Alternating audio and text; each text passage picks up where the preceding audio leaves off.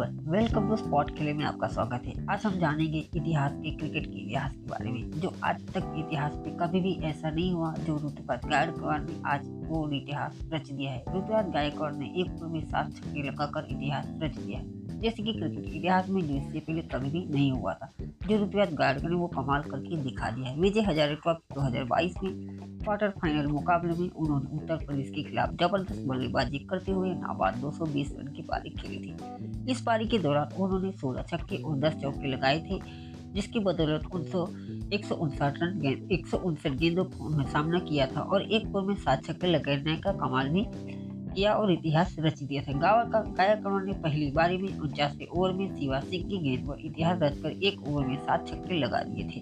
List A cricket में एक over में सात छक्के लगाने वाले ऋतुराज गायकवाड़ भारत के पहले बल्लेबाज बन गए हैं।